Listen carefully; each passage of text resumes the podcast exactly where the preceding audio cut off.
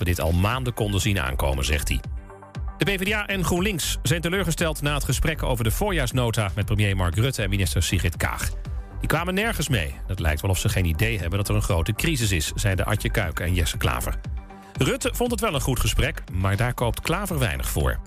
Johan Derksen blijft erbij dat hij maandag weer op tv te zien is in het programma Vandaag Inside.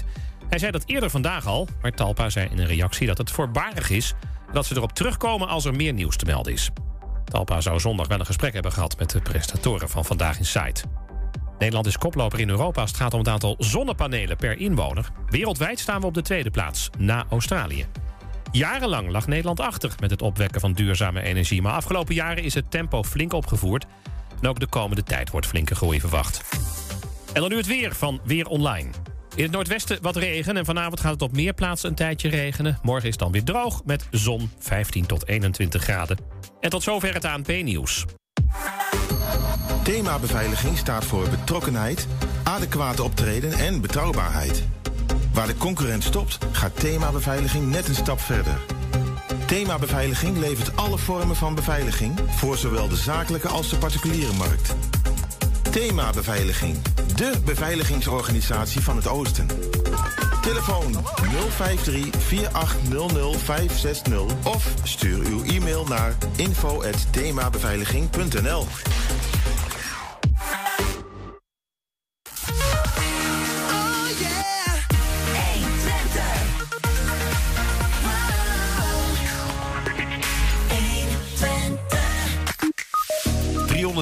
Knuffels werden na de vuurwerkramp bij het rampgebied neergelegd ter nagedachtenis aan de slachtoffers.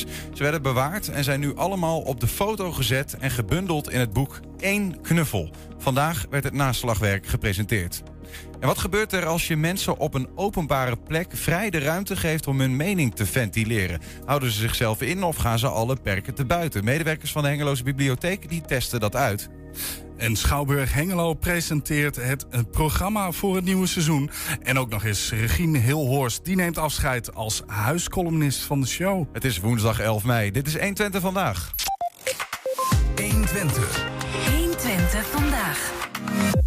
Een tweede opvanglocatie voor Oekraïense vluchtelingen in Enschede is vandaag bekendgemaakt. Het Enschedese college wijst de gebouwen van voormalig dagopvang Theesinkweide aan de Landsteiner Laan in Boekelo aan. Daar moeten 200 mensen voor een langere periode onderdak krijgen. De huidige bewoners van die gebouwen, die er anti-kraak wonen, moeten plaatsmaken en krijgen andere woonruimte aangeboden. Aan de lijn is woordvoerder van gemeente Enschede, Ton Kamp. Goedemiddag.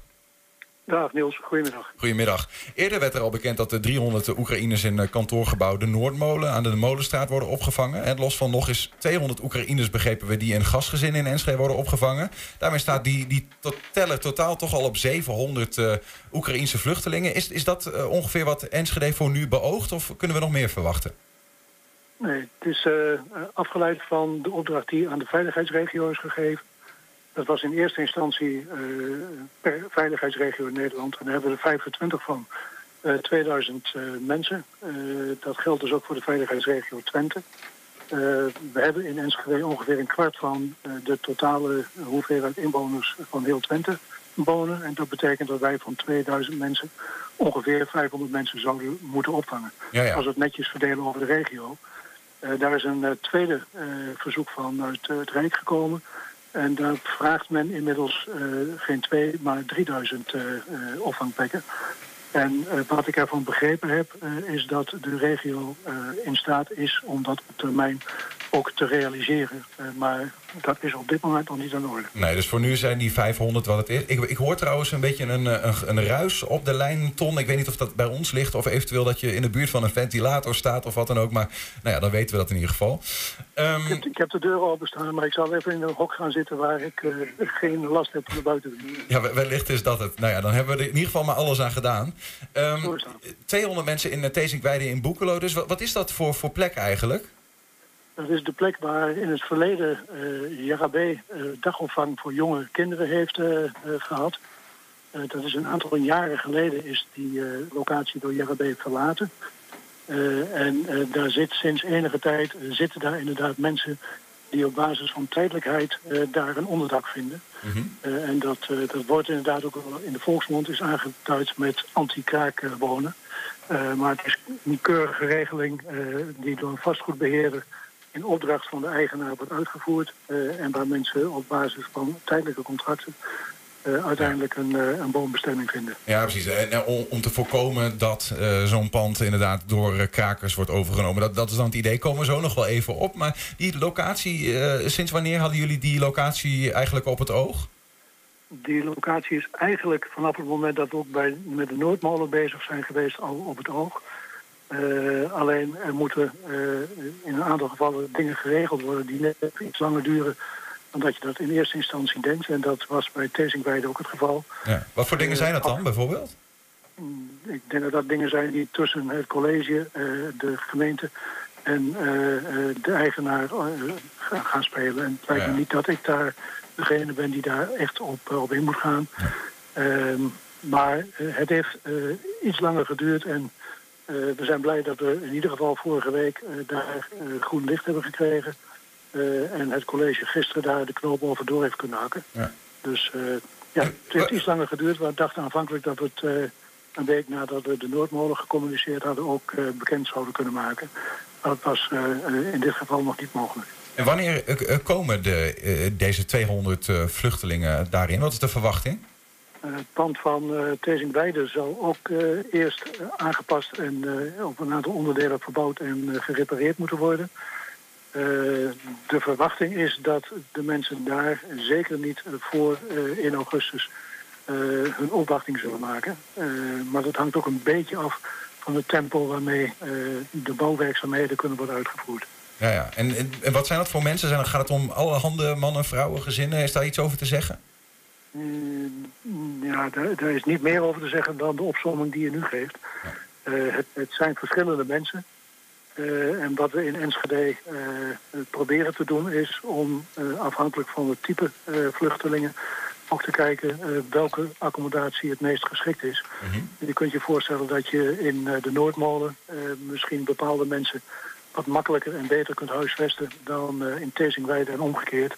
Om een heel simpel voorbeeld te geven. Stel dat we mensen krijgen die bijvoorbeeld een huisdier bij zich hebben. Dan is het handiger om te kijken of we die in Theesinkweide kunnen zetten. En mensen die wat meer baat hebben bij een locatie meer in het centrum. Ja. Die zou je dan wat makkelijker in de Noordmolen kwijt kunnen. Maar uiteindelijk speelt natuurlijk ook urgentie een rol. En op het moment dat het nodig is mensen echt een plek te bieden, dan is de plek die op dat moment beschikbaar is ook de plek die we zullen moeten aanbieden. Ja, zeg je al, Ton, het duurt nog wel even tot augustus, want mogelijke verbouwing, renovatie misschien wel. Zorgen dat die plek in ieder geval geschikt wordt voor hun opvang. Betekent dat ook dat ze er voor langere termijn eventueel zullen zitten? Wat is daarover te zeggen? Ja, wij hebben in Enschede sowieso gezocht naar locaties waarvan we weten dat als mensen er eenmaal komen worden ondergebracht, dat ze dan ook gedurende een wat langere periode, en ons uitgangspunt is geweest 2 jaar... de beschikking kunnen hebben over die plek en niet van de ene naar de andere opvanglocatie verhuisd hoeven te worden. Dus voor beide plekken geldt in feite dat de geplande periode 2 jaar is. Ja. Dan noemen we al even die huidige bewoners van Theesinkweide. Die wonen daar zogenaamd anti-kraak, zoals we dat noemen. Tijdelijk om kraak te voorkomen. Ze krijgen vervangende woonruimte aangeboden. Om hoeveel bewoners gaat dat daar eigenlijk? Dat weet ik niet exact. Ik heb begrepen een 10-tal of ergens tussen de 10 en de 20. Maar daarover vraag je me even mee. Oké. Ja, en wanneer moeten zij dan per augustus eruit? Of hoe moet ik dat voor me zien eigenlijk? Dat is iets wat, denk ik, tussen de vastgoedbeheerder, in dit geval Ad Hoc, en de mensen die een contract hebben met Ad Hoc geregeld gaat worden. Ja. Daar zou je echt Ad Hoc even voor moeten bellen om te kijken wat daar geregeld is. Wat ik weet is dat de standaardcontracten voor wonen op tijdelijke basis, mm-hmm, dat meestal een week of 4 of een maand is. Ja, en als zij vervangende woonruimte krijgen, wat valt daar eigenlijk over te zeggen over zo'n vervangende woonruimte? Is dat een soort gelijke woonruimte waar ze naartoe gaan? Ik neem aan dat Ad Hoc kijkt of ze binnen hun eigen bestanden plekken kunnen vinden voor de mensen die nu in Theesinkweide wonen. Ja. En dat zijn dan ook panden die op een of andere manier via vastgoedbeheer of leegstandsbeheer, zoals het ook wel eens genoemd wordt, bewoond worden door mensen. En in hoeverre of die vergelijkbaar zijn, het kan ook een school zijn of een kantoorgebouw. Ja. Dus daar durf ik niks over te zeggen. En dat zal wellicht ook gewoon van bewoner tot bewoner verschillen. Ik weet niet hoe Ad Hoc dat gaat regelen met haar mensen. Ja, maar goed, ik neem aan, jullie hebben toch als gemeente samen met Ad Hoc trekken jullie daarin op. Hè? Dus ik vraag het ook een beetje omdat we in Hengelo een soortgelijke situatie wel protest heeft opgeleverd. Ja. Ik weet niet of je die situatie kent. Daarin moesten ook anti-kraakbewoners het pand eigenlijk verlaten om plaats te maken voor Oekraïnse vluchtelingen. En mensen maakten zich daar soms zorgen. Het gaat hier soms om starters, studenten die juist noodgedwongen daar wonen omdat het wat goedkoper is. En ze hebben geen goed alternatief. En die waren dan wel bang van waar ga ik eigenlijk naartoe? Wat voor een pand is dat en waar is het bijvoorbeeld? Hè? Want nu wonen ze dicht bij Enschede waar ze misschien studeren. En waar komen ze terecht? Is daar iets van een zekerheid over te geven? Nee, in ieder geval niet door mij. Misschien dat Ad Hoc dat wel zou kunnen. Maar dat is iets waar wij ons niet tegenaan kunnen en mogen bemoeien. Maar voor alle helderheid, de basis waarop de mensen nu wonen is de basis van tijdelijkheid. En dat betekent dat er een risico is dat je op enig moment, dat kan vroeg zijn, dat kan later zijn, dat je daar uiteindelijk ook weer moet vertrekken. En de situatie in Hengelo, die kennen we. En dat is voor ons ook reden geweest om met Ad Hoc tijdig in contact te treden. En in ieder geval te zorgen dat gezocht wordt naar vervangende woonruimte voor deze mensen. Zodat we niet de situatie krijgen dat mensen op straat komen te staan en geen onderdak meer hebben. Nee, goed, maar ik kan me ook voorstellen, wat daar waar de angst nog wel eens in zat, is dat mensen een vervangende woonruimte aangewezen kregen die buiten, in dit geval Hengelo, lag. Hè? Dat mensen echt veel verder moesten reizen. Ik vraag me af, voelt de gemeente zeg maar, daarin een bepaalde mate van verantwoordelijkheid om ook te zorgen dat die mensen een woonruimte krijgen die past bij hun situatie? Nee, ik denk dat wij daar niet de aangewezen partij voor zijn. Ik denk dat dat iets is wat tussen Ad Hoc en de bewoners geregeld zou kunnen en moeten worden. Ja.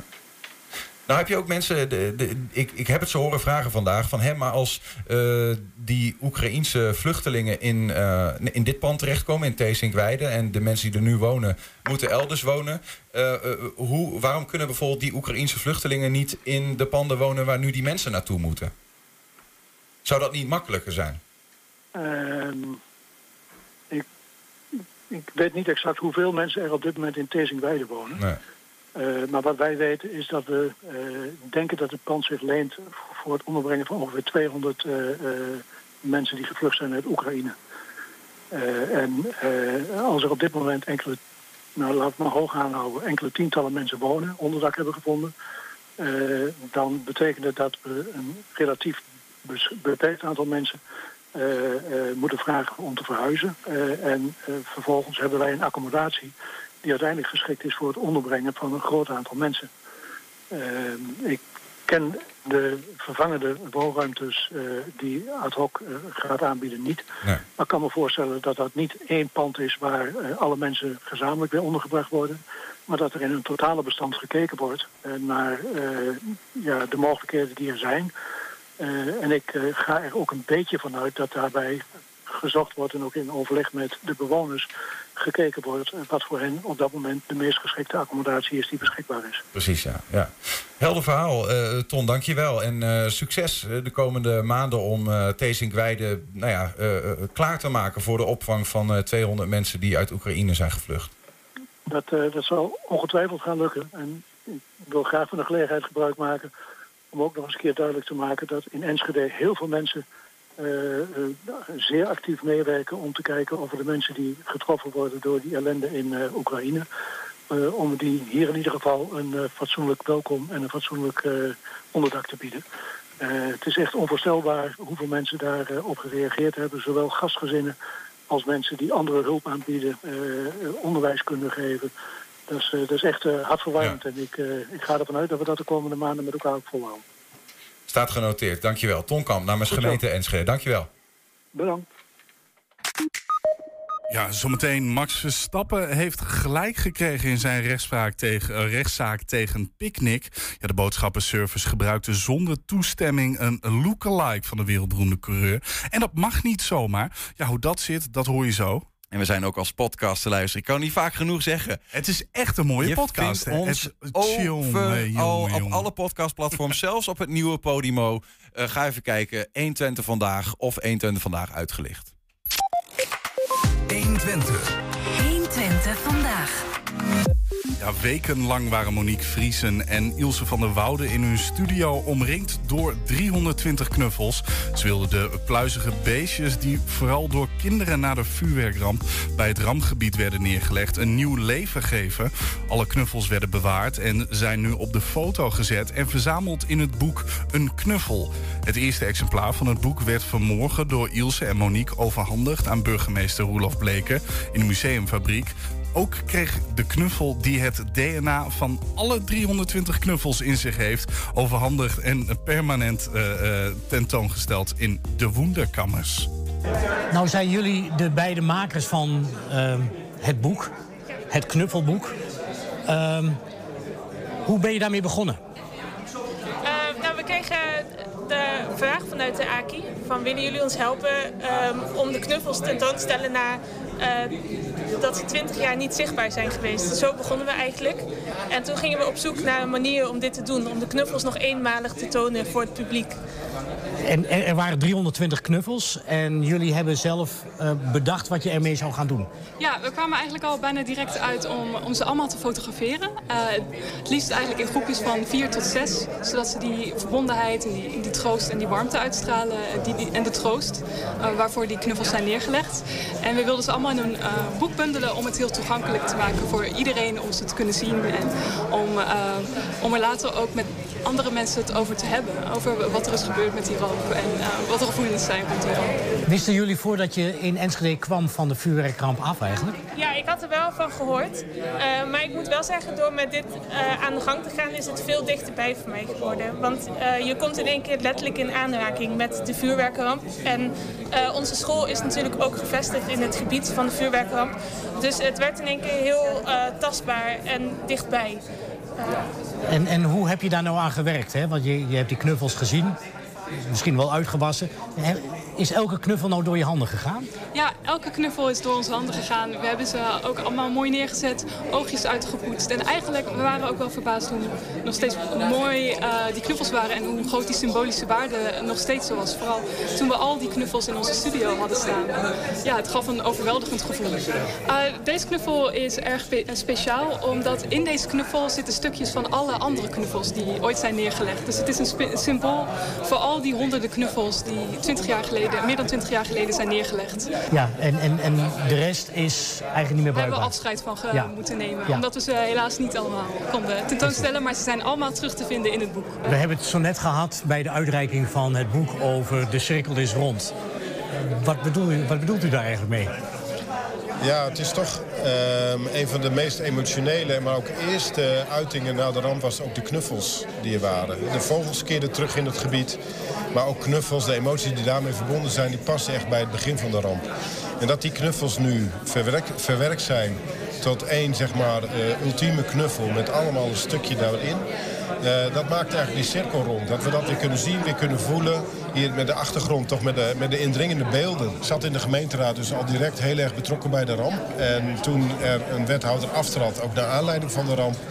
ben ik verantwoordelijk geworden voor de hele wederopbouw. Wat later Roombeek is gaan heten. Dus het voelt mij, ja, het was echt een trio met Piet de Bruin en de directeur... om hier echt iets bijzonders van te maken, ook samen met getroffenen. En nu staat u hier. We hebben al gezegd, de cirkel is rond. Boek in de handen.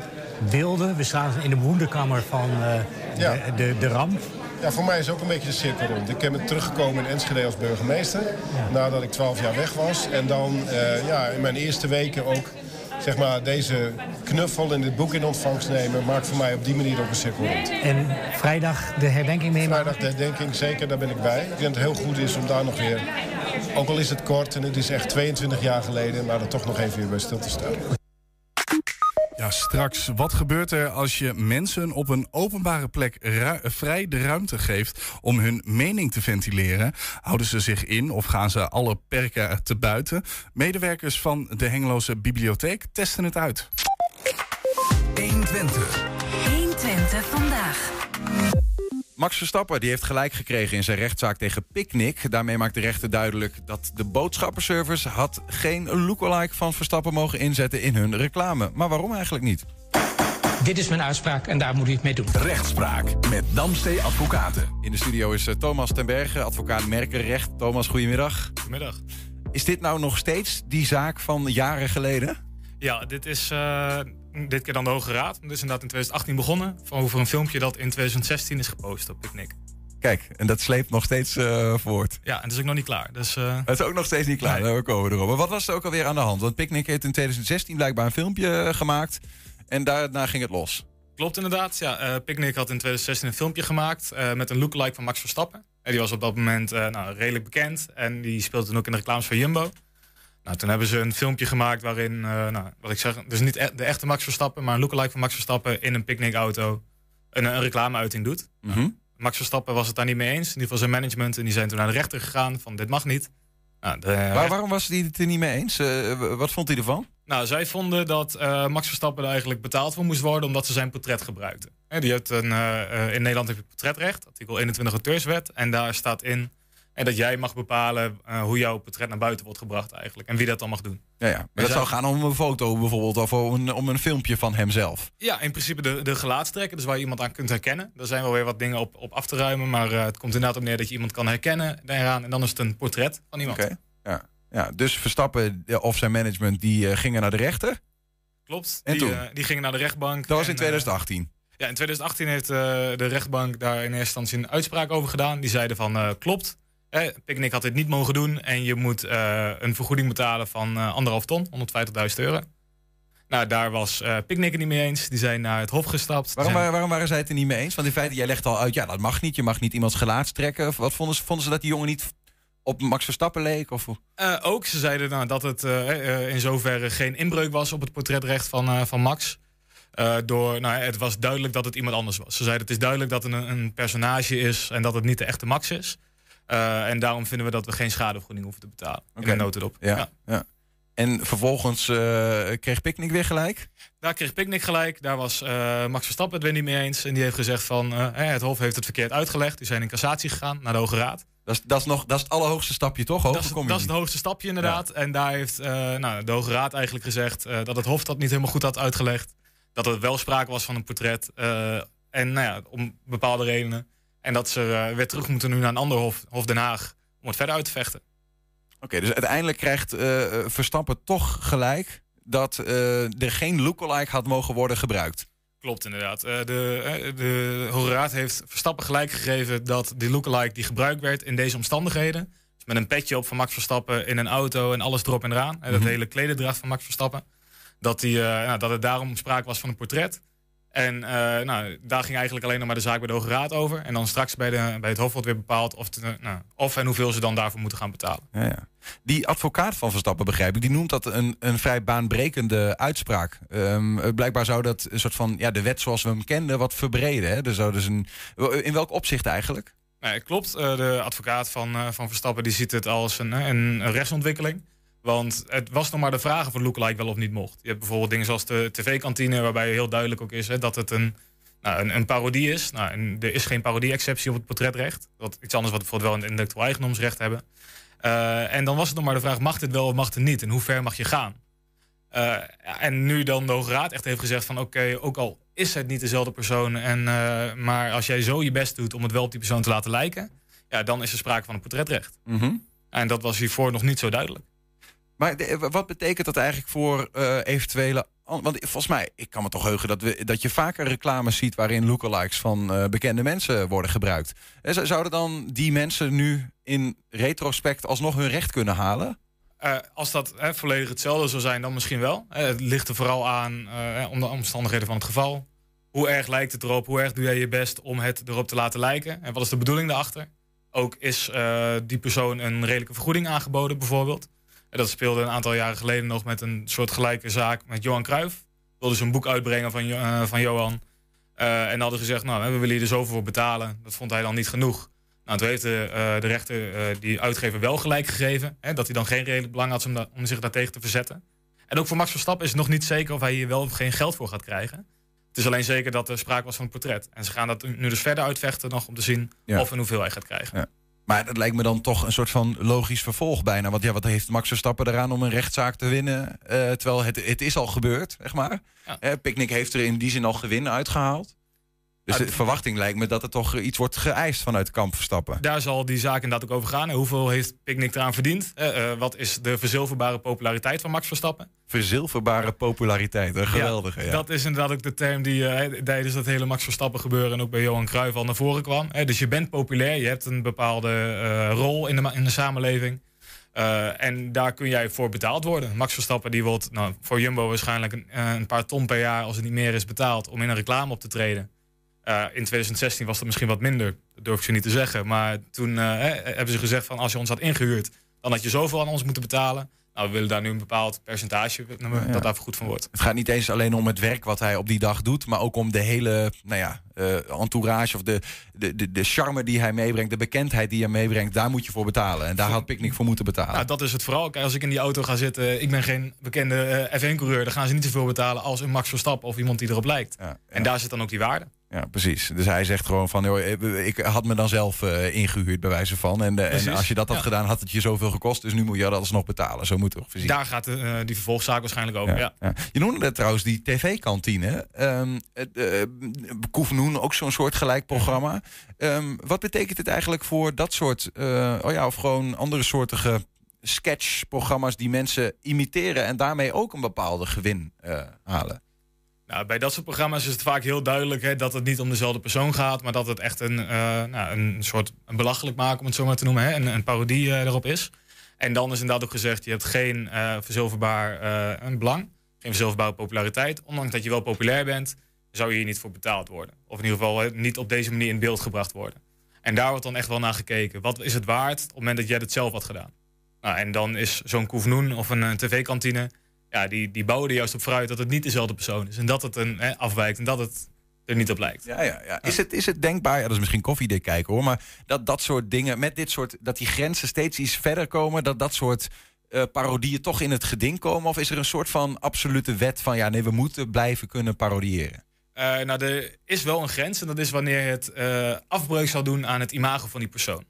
Dus als jij iemand op een bepaalde manier in zijn eer aantast, dus je maakt hem belachelijk met iets wat hij misschien helemaal niet heeft gedaan en waar hij niet mee geassocieerd wil worden. Ja, dat is vaak de grens. En dan krijg je ook een schadevergoeding van, goh, je mag mij niet zo in het beeld brengen, want hierdoor kan ik mezelf niet meer even goed vermarkten bijvoorbeeld. Ja. Of hierdoor maak je mij belachelijk op een manier waar ik, hoe ik niet in het nieuws wil komen. En die grens zullen ze vast wel eens opzoeken. En als we er overheen gaan, zullen ze daar ook voor moeten betalen. In ieder geval waarschijnlijk moet Picnic Max Verstappen wel gaan betalen voor het gebruiken van iemand die heel erg op hem leek. Mm-hmm. In het gelaatstrekken, in gezicht en in pak. Ja, je kunt trouwens de reclame nog zien ergens op internet. Ik ga niet zeggen waar, maar het is nog te zien, vast je wil zien. Wij kunnen hem niet laten zien, want daar hebben we ook een probleem, denk ik. Maar wanneer is daar nou meer over bekend? Wanneer of hoeveel hij Max Verstappen, zeg maar, gaat krijgen of wat dan ook? In eerste aanleg, dus bij de rechtbank hebben ze gezegd 1,5 ton. De advocaat heeft 3,5 ton geëist. Op basis van hoe populair die toen was en wat hij toen gevraagd zou hebben. Ja, hoeveel dat echt gaat zijn, dat kan de helft zijn, het kan het dubbele zijn. Dat moeten ze nog uitvechten bij het Hof. Dus daar is nog niks over bekend. Ook niet wanneer ze dat gaan doen. Maar het zal, als het wordt toegewezen, ergens in die orde van grootte liggen. Hopen voor Picnic dat ze ook zoiets eruit hebben kunnen halen met die toch wat dure grap die het uiteindelijk is geworden. Ja, zeker omdat ze op dat moment nog heel klein waren. Ze bestonden net een jaar, dus ik weet niet of ze dat eruit hebben gehaald. Maar ze zijn wel heel groot mee geworden. Dus misschien wel. Wie weet juist wel. Ja. Thomas ten Berge, dankjewel voor je uitleg. Graag gedaan. 120 vandaag. Ja, wat gebeurt er als je een schuttingpanel in een biep, in een verzorgingshuis of in een kringloopwinkel zet en mensen uitnodigt hier hun mening te ventileren? Ja, houden ze zich in of geven ze hun ongezouten mening? Dat willen Bastiaan van den Berge en zijn collega's van de bibliotheek Hengelo graag weten. De beschreven schuttingen zijn de hele maand mei te zien in de biep in Hengelo.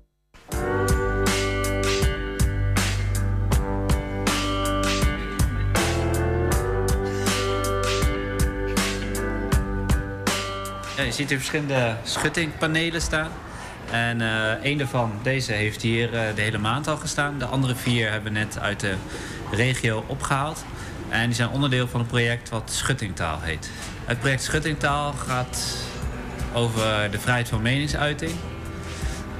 En het is eigenlijk een soort sociaal experiment. We waren nieuwsgierig naar wat doen mensen als ze dan de vrijheid krijgen om hun mening te uiten op een leeg schuttingpaneel.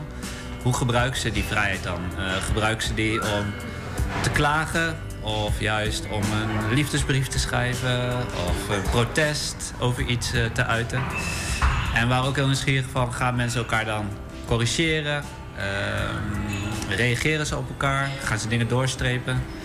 En is het dan nog heel anders in een biep of in een verzorgingstehuis? Heeft er één gestaan, heeft er eentje in een kringloop gestaan. Zit daar dan ook verschil tussen in hoe die vrijheid wordt gebruikt? Dat was eigenlijk het idee, dat was de nieuwsgierigheid eigenlijk.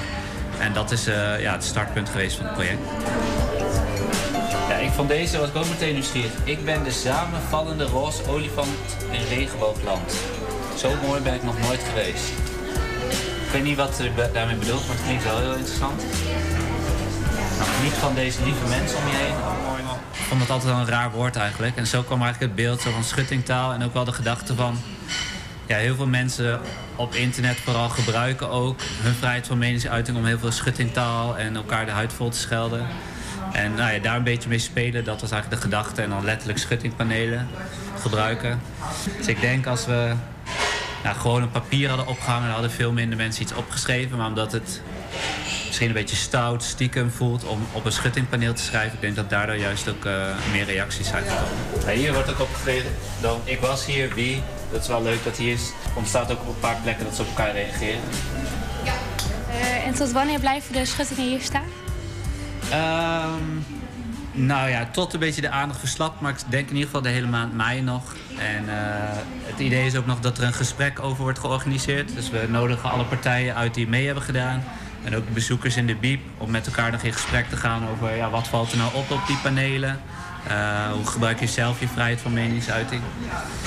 En wie weet dat de panelen nog daarna gaan reizen door de regio. Dus als het gemeentehuis ze wil ontvangen, prima. Met Atelier Z hadden we ook al contact. Misschien kunnen daar nog een paar panelen weer naartoe terug. Het zou alleen maar leuk zijn als het leidt tot meer gesprek hierover. Ja. 120 vandaag. Het is een maandje later dan gebruikelijk, maar deze week is het dan eindelijk zover. Schouwburg-Hengelo presenteert het nieuwe theaterseizoen. Gisteravond was er een previewavond en deze week verschijnt de brochure voor het seizoen 2022-2023. Het aankomende seizoen dus, waarna volgende week de kaartverkoop gaat beginnen. Bij ons is Mirella Jellema van het Schouwburg. Welkom. Dankjewel. Liggen de mensen al in slaapzakken voor de toko? Dat wil ik niet zeggen, maar gisteravond was het wel heel goed bezocht. We hadden een hele geslaagde previewavond met heel veel belangstellenden. Ja. Dus dat geeft de burger moed. Wat is dat voor avond, zo'n previewavond? Dat is een avond waarbij je eigenlijk een inkijkje krijgt in het programma. We hadden 6 live optredens van artiesten die volgend seizoen avondvullend te zien zijn. En die spelen dan 10 minuten van een programma. Zichzelf verkopen? Die moet zichzelf verkopen. Je moet inderdaad, je speelt een kleine teaser om het publiek in de zaal te overtuigen om toch maar een kaartje te kopen voor het avondvullende programma. Ja, wat je komend seizoen komt doen. Ja. Wat voor 6 optredens hebben we daar, of een aantal daarvan gezien? Er waren 2 cabaretiers. Kees van Amstel was aanwezig en Martijn Cadol. We hadden Zoutmus, dat is muziektheater. 5-koppig quintet. We hadden ICK Amsterdam, dus een dansoptreden. We hadden Smells Like Nirvana, tribute band. Dus het is gewoon een heel breed programma waarbij er ook nog eens de programmeurs beide aanwezig waren om wat te vertellen over de programmering. Ja, maar die doen echt allemaal maar 10 minuutjes? Die doen allemaal maar 10 minuten. Dat is nogal een hele heisa, lijkt me dat. Daar hebben ze het voor over waarschijnlijk om zichzelf in de spotlight te werken. Dat hebben ze ervoor over, ja. Zit dan die hele zaal vol? De hele zaal zit dan vol, ja. Ja, het is echt een cadeautje ook richting ons publiek om toch weer even te kunnen vieren dat we weer open mogen natuurlijk. Ja. Zonder alle beperkingen. En dat we heel blij zijn om vooruit te kijken naar het nieuwe seizoen. Ja, ik wil het daar toch niet heel lang, maar toch nog even over hebben. We zullen het bijna vergeten dat er 2 hele aparte seizoenen achter ons liggen. Ja.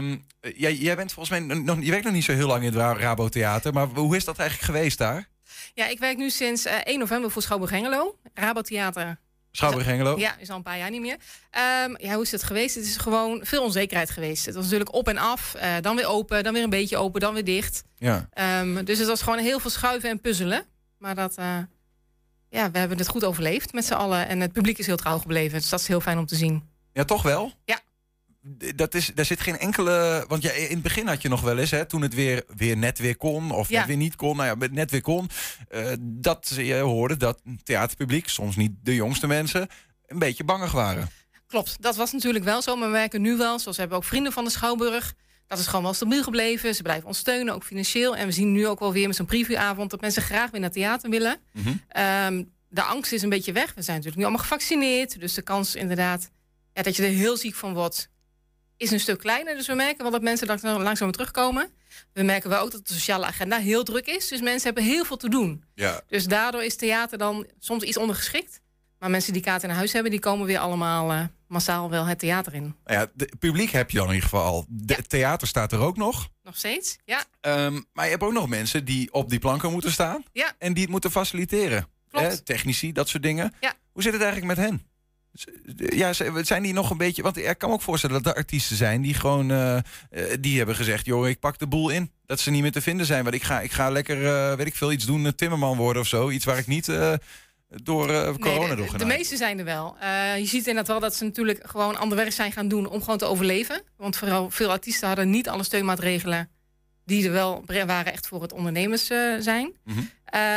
Wat we wel zien is verschuivingen en tournees. Vaak zijn cabaretiers, die hebben eerst een try-out fase... voordat we naar de grote zalen gaan. En die verschuiving zie je dus wel. Dat sommige cabaretiers komen komend seizoen niet in Hengelo... omdat ze eerst nog een try-out fase in moeten. Okay. Dus dat schuift dan een seizoen op. Ja. Zoals een Pieter Derksen, die zou eigenlijk dit seizoen spelen bij ons. Maar ja, die heeft niet kunnen try-outen, want het theater staat er dicht. Dus die is nu als een try-out aan het doen... en komt daardoor volgend seizoen wel naar Hengelo. Ja. Dus daarin zie je een beetje een verschuiving...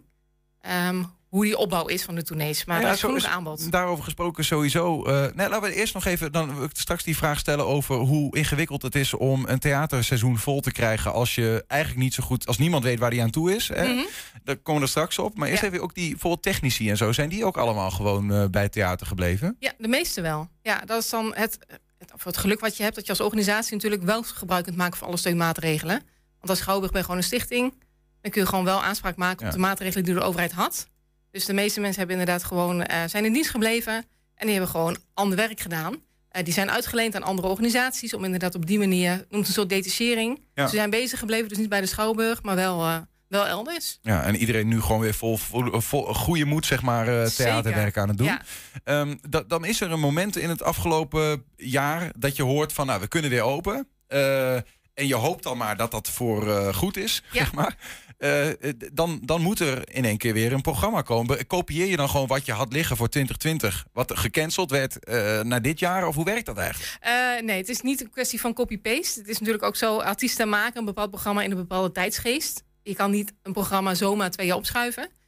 Maar je merkt wel dat juist omdat ze heel lang niet hebben kunnen maken... dat de behoefte om weer theater te maken heel groot is. Dus er is heel veel aanbod. En onze programmeur Op Boer, die heeft gewoon inderdaad... Wel, je weet wat je wilt brengen. Je wil inderdaad... We doen heel veel dans, dus veel moderne dans. Dus er zijn veel dansgezelschappen in het programma. Je hebt je cabaret wat je wilt bieden, je populaire muziek.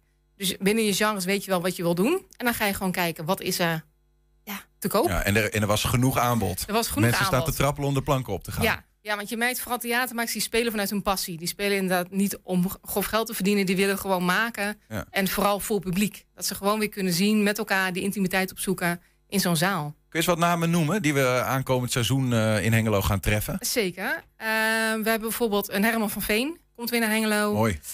Bert Visser, Patrick Laurij, Daniel Arends. Dus op het gebied van cabaret zijn dat de grote namen. Veel tributebands. De Dire Straits, Bee Gees, U2, de Beatles, de Analogs komen ook weer terug. Dus dat is toch wel weer een breed palet. En wat ik zeg, veel moderne dans en veel jeugdtheater. Dat is ook wel wat wij heel belangrijk vinden om ook... de jonge kinderen al snel naar het theater te laten gaan. Komen daar ook mensen op af die geen papa, mama, opa, oma zijn eigenlijk? Weinig. Het is natuurlijk wel voor de liefhebber. Ik vind zelf jeugdtheater een van de leukste genres die er zijn. Ja, waar zit dat in? Omdat er vaak een dubbele laag in zit. Dus er zit inderdaad een laag in voor de kinderen, maar ook voor de volwassenen zitten er grappen in, er zit humor in. Vaak is heel veel aandacht besteed aan decor, omdat je natuurlijk de fantasie van de kinderen wil prikkelen. Dus daardoor is jeugdtheater heel erg... Een van de mooiste genres binnen het vakgebied. Ja. Ja, lekker zonder opsmuk, gewoon what you see is what you get. Ja, ja, en ik kan heel erg genieten van de kinderen in de zaal die gewoon met grote ogen zitten te kijken wat er nou weer gebeurt. Want het is natuurlijk een beetje magie van het theater. Er gebeuren soms ook wel dingen die eigenlijk niet kunnen. Ja. Dat is gewoon mooi om te zien. Ja. En als je zelf, want dit is zeg maar een favoriet genre van jezelf, maar als je zelf zou zeggen van wat ik absoluut niet zou willen missen aankomend jaar, wat zou je dan zeggen? Welke act of wat? Nou, die vraag kreeg ik gisteren toevallig ook. Komend seizoen komt ook Figo Waas samen met Peter Heerschop. Ja. Daar ben ik wel heel benieuwd naar. Ik heb in het verleden ook alle voorstellingen van Nur gezien. Niet uit het raam. Toen waren ze een wat groter gezelschap. Dus daar ben ik heel benieuwd naar hoe zij dat gaan doen samen. En we hebben Machine de Cirque. Dat is een acrobatiek gezelschap uit Canada. Daar ben ik zelf wel heel benieuwd naar. Dus inderdaad 6 of 7 acrobaten. Die dus inderdaad een compleet... Ja, een galerie, een compleet witte galerie gaan ze overnemen. Ja. Met al hun stunts. En dat wordt een heel kleurrijk spektakel. Dus daar kijk ik echt naar uit, naar deze productie. Je zei al, je bent bij het, ik moet niet zeggen Rabotheater, bij de Schouwburg-Hengelo komen werken. Min of in coronatijd. Klopt. Wat bezielt jou eigenlijk om dat te doen? Want ja, alles was onzeker op dat moment. Ja, nu is het zo dat ik eigenlijk al ruim 12 jaar voor theaters werk. Dus ik kwam ook van een ander theater af. Dus ik wist waar ik aan begon. Ja. We zaten al in dat 1,5 jaar in de corona-ellende. Maar ja, bloedkruid waar het niet gaan kan. Ik vind theater echt het mooiste vak om voor te mogen werken. Om inderdaad... je werkt met blije mensen. Dat is heel fijn. Je kan mensen een avondje uit cadeau doen. En dat is natuurlijk waar het... Ja, wat mij omgaat. Ja. En dan maak ik graag de overstap inderdaad naar Schouwburg-Hengelo... om op die manier heel veel mensen een mooie avond te beleven. Neemt die Schouwburg nog lessen mee vanuit... misschien wel die coronatijd of daarvoor in ieder geval...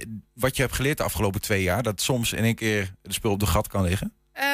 Je was in ieder geval heel inventief en flexibel. Want je moet keer op keer schakelen om te kijken van... wat kan er nu weer? We hebben ook geleerd dat... want de overheid die was niet echt van de lange termijnvisie... Dat was keer op keer korte termijn. Maar zodra we weer open mochten, gingen we ook open. En ik denk dat we gewoon heel... hebben gezien hoe flexibel we kunnen zijn met elkaar. Dat je dus altijd theater kunt maken, ongeacht omstandigheden. Ja. Ja. Aankomend seizoen... ik wil bijna zeggen fingers crossed. Maar gaat het gewoon gebeuren weer, hè? Wat ons betreft wel, ja. En je weet het niet. Voor hetzelfde komt weer een variant... die wel een stuk gevaarlijker is dan de variant... waar we nu mee te dealen hebben. Ja. Maar ik verwacht geen lockdown meer... Gelukkig zijn jullie dan, heb je gezegd, flexibel. En, maar goed, laten we dat gewoon niet... we gaan gewoon die acts die je net hebt genoemd, die gaan er staan. Ja, we hebben gewoon een jaarprogramma. 160 voorstellingen staan in de agenda. Dus dat, precies. En de kaarten zijn nog niet te koop? Nee, de kaarten zijn nog niet te koop. Vanaf volgende week donderdag, vanaf 19 mei staat de kaartverkoop. En vanaf aanstaande maandag kunnen de vrienden van de Schouwburg al... hun kaarten die zijn nog net iets belangrijker. Probeer de stiekem al net een kaartje te kopen, want het lukt hem dan nog niet. Maar je moet je vriend worden, dan kun je aankomende maandag... Dat zijn mensen die denk ik wat vaker komen... en de theater een warm hart toedragen op die manier. Ja, dat zijn zeg maar de privé-donateurs, die betalen €25. Die dragen daarmee bij aan het programma, inderdaad financieel... en hebben daarmee een paar voordeeltjes, waaronder dat ze 3 dagen eerder mogen boeken. Ja. Maar iedereen kan vriend worden, dus iedereen die nog... kansen voor iedereen. Zeker.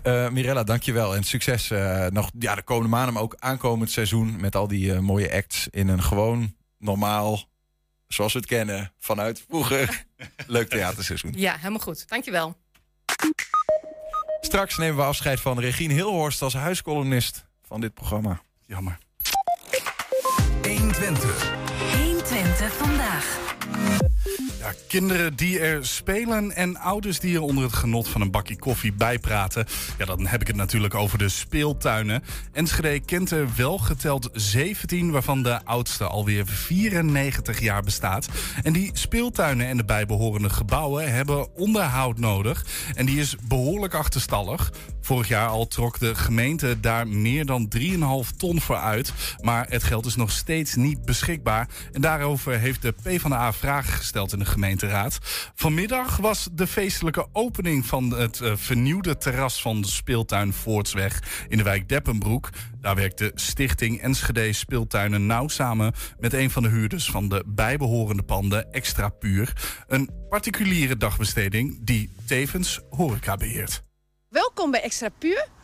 Je bent hier bij onze dagbesteding voor mensen met een lange afstand tot de arbeidsmarkt. Mensen die net een beetje extra hulp nodig hebben. En vandaag gaan we het terras openen.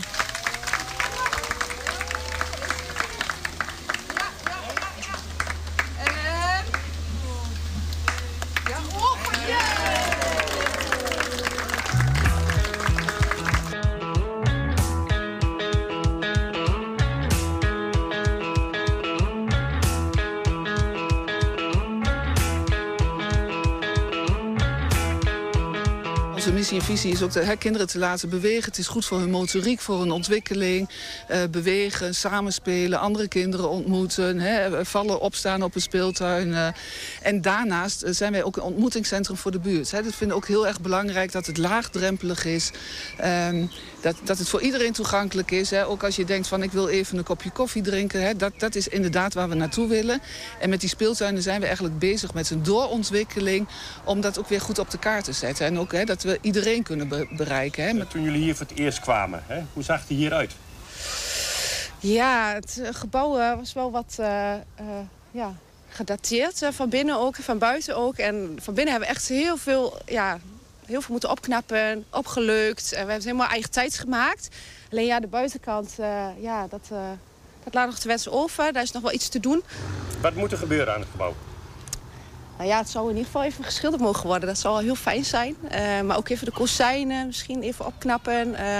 Daar is toch wel wat nodig. Ja, we zijn natuurlijk al jaren bezig om de speeltuinen wat toekomstbestendiger te maken. En een echt goede plek in Enschede te geven, alle 17. Vorig jaar, dus het is echt al wel een tijdje geleden, vorig jaar november hebben we geld vrijgemaakt in de begroting. Maar dat geld is er nog steeds niet bij de speeltuinen. En afgelopen maart heb ik daar weer vragen over gesteld. Dat klopt, want als je wil dat de speeltuinen zich ontwikkelen, dan moet je ze geld geven zodat ze dat kunnen doen. En die plannen hebben ze zelf gemaakt, hebben ze al lang gemaakt. Ze weten precies wat ze willen, met welke speeltuin en wat ze daarvoor nodig hebben. En wij hebben het geld toegezegd en toch blijft het ergens op een plank bij onszelf liggen. Het gaat om €350.000 incidenteel. Dat hebben we gedaan zodat bijvoorbeeld hier het groot onderhoud gedaan kan worden. Of dat wat er nodig is om de speeltuin, zoals dit, super aantrekkelijk voor de buurt te maken. En ook combinaties te maken. De gemeente wil het vastgoed aan ons overdragen. En dat wij daar zelf verantwoordelijk voor zijn. En dat hebben we gezegd, oké, daar willen we in meedenken. Maar daar willen we wel budget voor. Wat de gemeente zegt is dat ze zelf graag dingen in de buurt ook willen doen. Een sociale basis hebben ze het over. Dat willen ze in kaart brengen. Maar voordat wij een keer klaar zijn met dat in kaart brengen, dan zijn we ook weer 2-3 jaar verder. Alle aandacht is welkom. Daarnaast wil ik even de mensen bedanken die zich in hebben gezet voor het nieuwe hek. We hebben, zoals jullie daar kunnen zien, nu een hek, zodat de mensen ook in het weekend hier speeltuin op kunnen. Dat was voorheen voor mensen met een rolstoel of met een kinderwagen niet mogelijk. En dat is nu wel mogelijk. Mensen zo dicht mogelijk gewoon bij de samenleving brengen, meer kunnen laten doen. Weet je? Je zit hier midden in de wijk, je bent, onze mensen gaan helpen op het terras. Die gaan dingetjes brengen en die gaan meedoen. Maar ook hier bij een stukje onderhoud op het veld, bij de toestellen. Dus ter ondersteuning van de SES, de Stichting Enschede Speeltuinen. Dus dat is voor ons heel mooi, weet je. Dat biedt alleen maar mogelijkheden. Het belang van de speeltuinen. Ja. Hoe groot is dat voor Enschede? Ja, Enschede is uniek in Nederland met zoveel speeltuinen. En je ziet het, hè. Het is een hele makkelijke plek om binnen te wandelen. Kinderen kunnen er vrij spelen. Dit soort plekken moet je koesteren. 120 vandaag. Ja, er is een tijd van komen en een tijd van gaan. Dat zegt men althans. En die tijd van gaan is nu gekomen. Ja. Voor Mariska, kleine, grote, oude, nieuwe. Wat is het allemaal? Beversborg. Althans, die is een keer niet terug op onze zender. Voorlopig in ieder geval. Want zoals aan het einde een goede komt. Nee, zoals al het... Ja, dat is alle ook een mooie. En een einde... En de, ja, zoals aan al het goede een einde komt. Zegt men althans. Er komt dat ook aan de columns van Regine Hilhorst bij ons. Regine, welkom. Ja, hallo. Laten we vrolijk beginnen. Ja. Want wij horen net, ze stapt net de deur uit. Hè, iemand van Schouwburg-Hengelo. Ja. En die zegt, die artiesten, het aanbod is groter dan ooit. Want ze staan te popelen. Nou, je bent zelf een artiest. Klopt dat? Ja, dat ik popel. Ja. Ja, zeker. Nou ja, 2 jaar stond het theaterwerk in ieder geval helemaal stil. Ja. En sinds, wanneer is het? Januari, februari, maart. Maart is het gewoon losgebarsten. Weet je, qua optredens, events, festivals, aanvragen. Ja, dat merk je zelf ook gewoon. Ja, dat echt weer, echt. Echt super fijn en super leuk. Ook een beetje overwhelming misschien? Nou, ja, Absoluut. Weet je, ik heb bijvoorbeeld gelukkig weer 20 voorstellingen in Kasteel Ruurlo gespeeld. Theatrale educatieve rondleiding is dat samen met Bert van der Veen op accordeon. Ja. En dat dan is 2 voorstellingen op een dag is wel weer even hè, met kinderen is wel weer even aanpoten. En dat je echt hè, dus om 9 uur speelde en om 10 uur en om 11 uur dacht ik echt ik moet aan het infuus. Maar het went en ja, er zijn nu gelukkig heb ik gewoon heel veel aanvragen. Hè? Ook schrijfopdrachten, liedjes maken, dingen. En ja, dat is superleuk, maar wel heel veel. En heel, ja. Ik hou van diversiteit. Maar weet je, dat het had wel iets hoe noem je dat? Gestructureerder gemaakt. Ja, ik snap het wel. Maar goed, het is een explosie van werk en dat is ook heftig, maar mooi dat het weer kan. Ja. Afgelopen 2 jaar was dat anders, hè, corona. Maar toen hebben wij ons programma gedaan en kon je hier je ei kwijt. Weet je nog wanneer je je eerste column bij ons deed? Nee, dat was volgens mij al... Voordat corona startte of niet? Nee, dat kan niet. Want, want ons programma begon naar aanleiding van corona. Ja. Nee, dan was het 2020 in maart. Juli 2020. Juli 2020. Ja, en weet je nog waar die over ging? Mijn eerste column, nee. Mag je wel anders even je koptelefoon op doen? Die ligt rechts naast je, dan kun je ook even meeluisteren. Okay. Ja. Dan gaan we eens kijken. De eerste column van Regine Hilhorst, juli 2020. En ze hebben scheid aan alle aaltjes die in 20.000 Enschedeze bomen zijn gespoten. De gemeente had gewoon atties in de bomen moeten spuiten. Dan was het weg. Nou ja, misschien moeten we die rupsen en het coronavirus gewoon voor lief nemen. Want we hebben toch zeker zelf, ons wentelend in weldaad, dit heerlijk klimaat voor hen geschapen. Nou, daar ging het even over. Ja, de processierupsen. Eikenprocessierupsen. En corona wist je aan elkaar te koppelen. Zoals we vaker trouwens echt wonderlijke samensmeltingen van items bij elkaar hebben gezien. Ja, dat vind ik leuk, ja. Dat is een beetje mijn hobby. Ja? Waarom? Nou, ik doe dit even weer af. Of niet, ja. Omdat, ik probeer dan te zoeken naar connecties. Weet je, waar verbinden dingen zich? En soms zijn hele diverse onderwerpen toch ergens met elkaar verbonden, doordat dezelfde onderliggende gedachte eronder zit. En vaak wil ik ook meerdere dingen benoemen in een column. En denk ik, hoe kan ik dat verbinden? En dan probeer ik een beetje met de waarheid en een beetje met fantasie dat met elkaar te koppelen. Dus kijken of dat ook in de komende video voorbij komt. We hebben een soort van compilatie gemaakt. Van bijna 2 jaar Regine Hilhorst als columnist bij 120. Waar moet ik kijken? Ja, hallo. Hallo, hier Mariska Kleine Grote Oude Beversborg. Vanuit mijn eigen kelderkast aan de Spechtstraat. Ja, sorry, ik kon dus vandaag niet naar de studio heen komen, omdat ik eigenlijk volledig in lockdown ben. Wat wordt hier verzwegen? Kent u die uitdrukking? Wat wordt hier verzwegen? Dat riep Frits Pril, vuurwerkramp 2000 in Enschede, toen hij met zijn auto dwars door de hekken van het rampgebied reed. Omdat hij niet meer bij zijn huis mocht, of wat daarvan over was. Hij had toen al door dat de waarheid niet klopt. Lieverd, ik ben vandaag vergeten dat je dood bent, terwijl ik beloofd heb altijd aan je te denken. Maar vannacht haal ik het in en huil ik.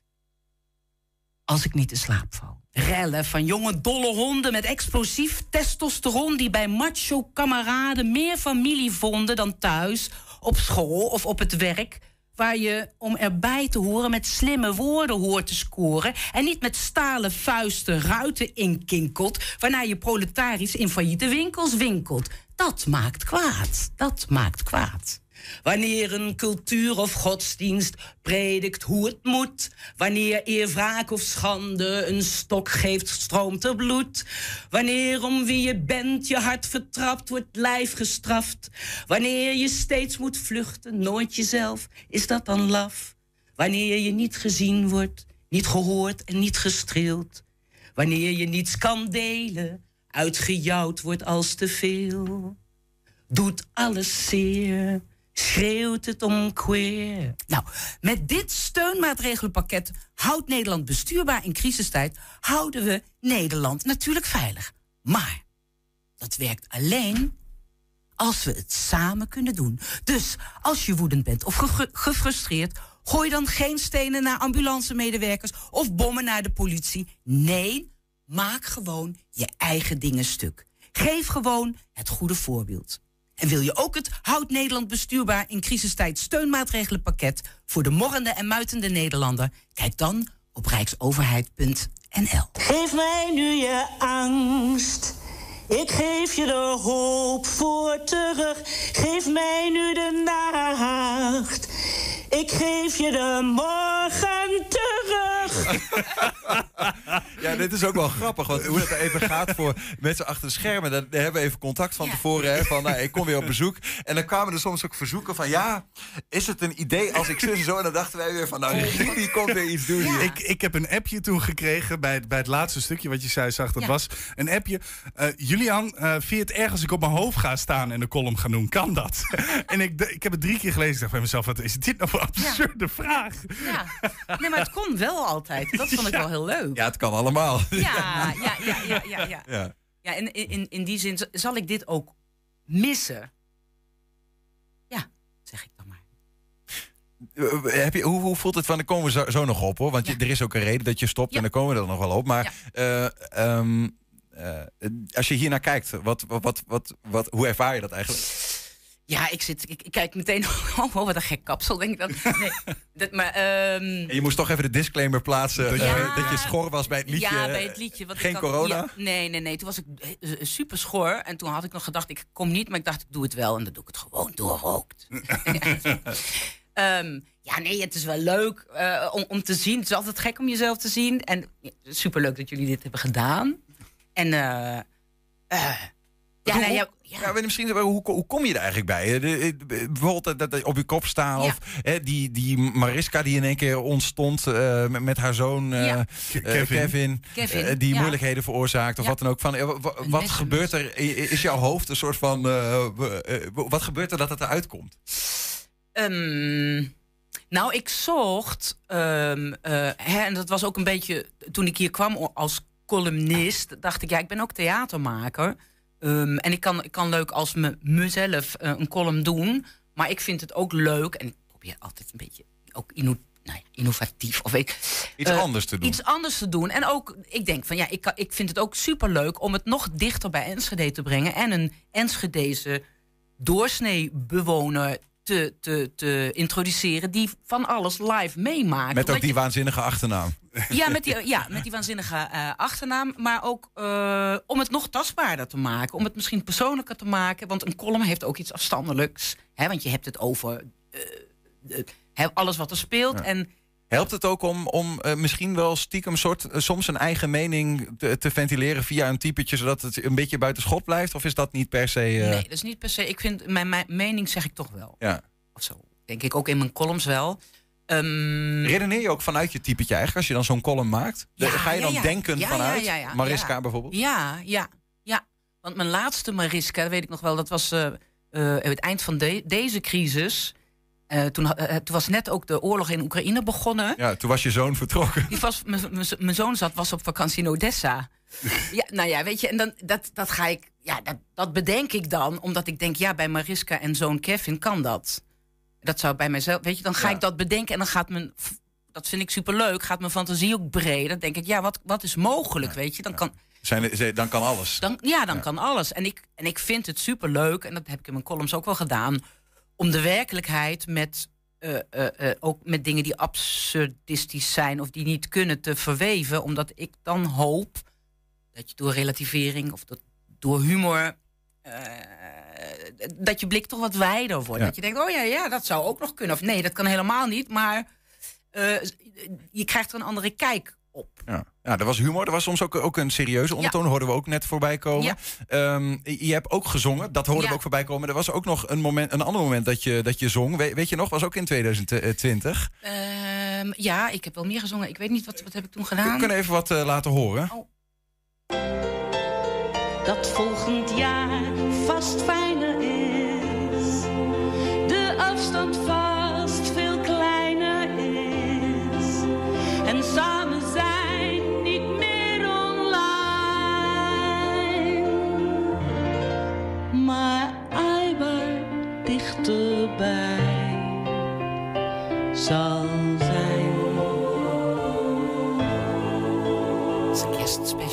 kreeg special in 2020. Helaas was het het jaar daarop nog niet helemaal wat het was. Nee, dus toen hebben we hem in de reprise gedaan. Want het kon nog steeds. Ja, het was niets veranderd. Nou ja, dit jaar weten we eigenlijk nog steeds niet wat het kon brengen. Ik ook niet. Ja, dan moeten we toch naar het moment dat wij in ieder geval dit samen zijn zoals we dat hebben gehad. Voor nu achter ons gaan laten. Ja. Waarom? Waarom? Waarom? De grootste reden is eigenlijk, en dat klinkt misschien... Ja, ik deed het gratis. Ja. En dat deed ik met veel liefde. Ook omdat ik het heel belangrijk vind. En ik vind echt ook dat 1 Twente een enorme bijdrage levert. Niet alleen lokaal. Ik denk dat het breder is. Aan alles op het gebied van journalistiek, cultuur, kunst. Dat jullie het echt zichtbaar en voelbaar maken. En dus dat vind ik geweldig. En daar wilde ik graag een bijdrage aan leveren. In coronatijd was voor mij ook financieel slecht. En nu is het heel druk. En ik dacht ook, het is daarom, een simpele rekensom dan, toch? Daarom, ja. En ook omdat ik vind, en daar heb ik het met Henk ten Harkel ook wel over gehad. Omdat ik ook denk van, het is mijn werk. Ja. Ik ben kunstenaar, ik ben artiest. En eigenlijk vind ik dat ik daar betaald voor moet worden. En artiesten, muzikanten, dichters worden echt heel vaak... dat doen ze er wel bij, want dat is een hobby. Nee, het is mijn werk. En dus ik kom heel graag... ik wil niet echt jullie verlaten. En ik hoop heel erg dat ik op een andere manier... misschien ooit terug kan komen. Maar voor nu zeg ik even... ook omdat het soms... Het kost veel tijd. Nee, ik snap het. Ja, absoluut. En voor nu zijn die middelen gewoon ook bij de omroep niet. Hè? In ieder geval, er worden dan andere keuzes ingemaakt. We vinden dat jammer.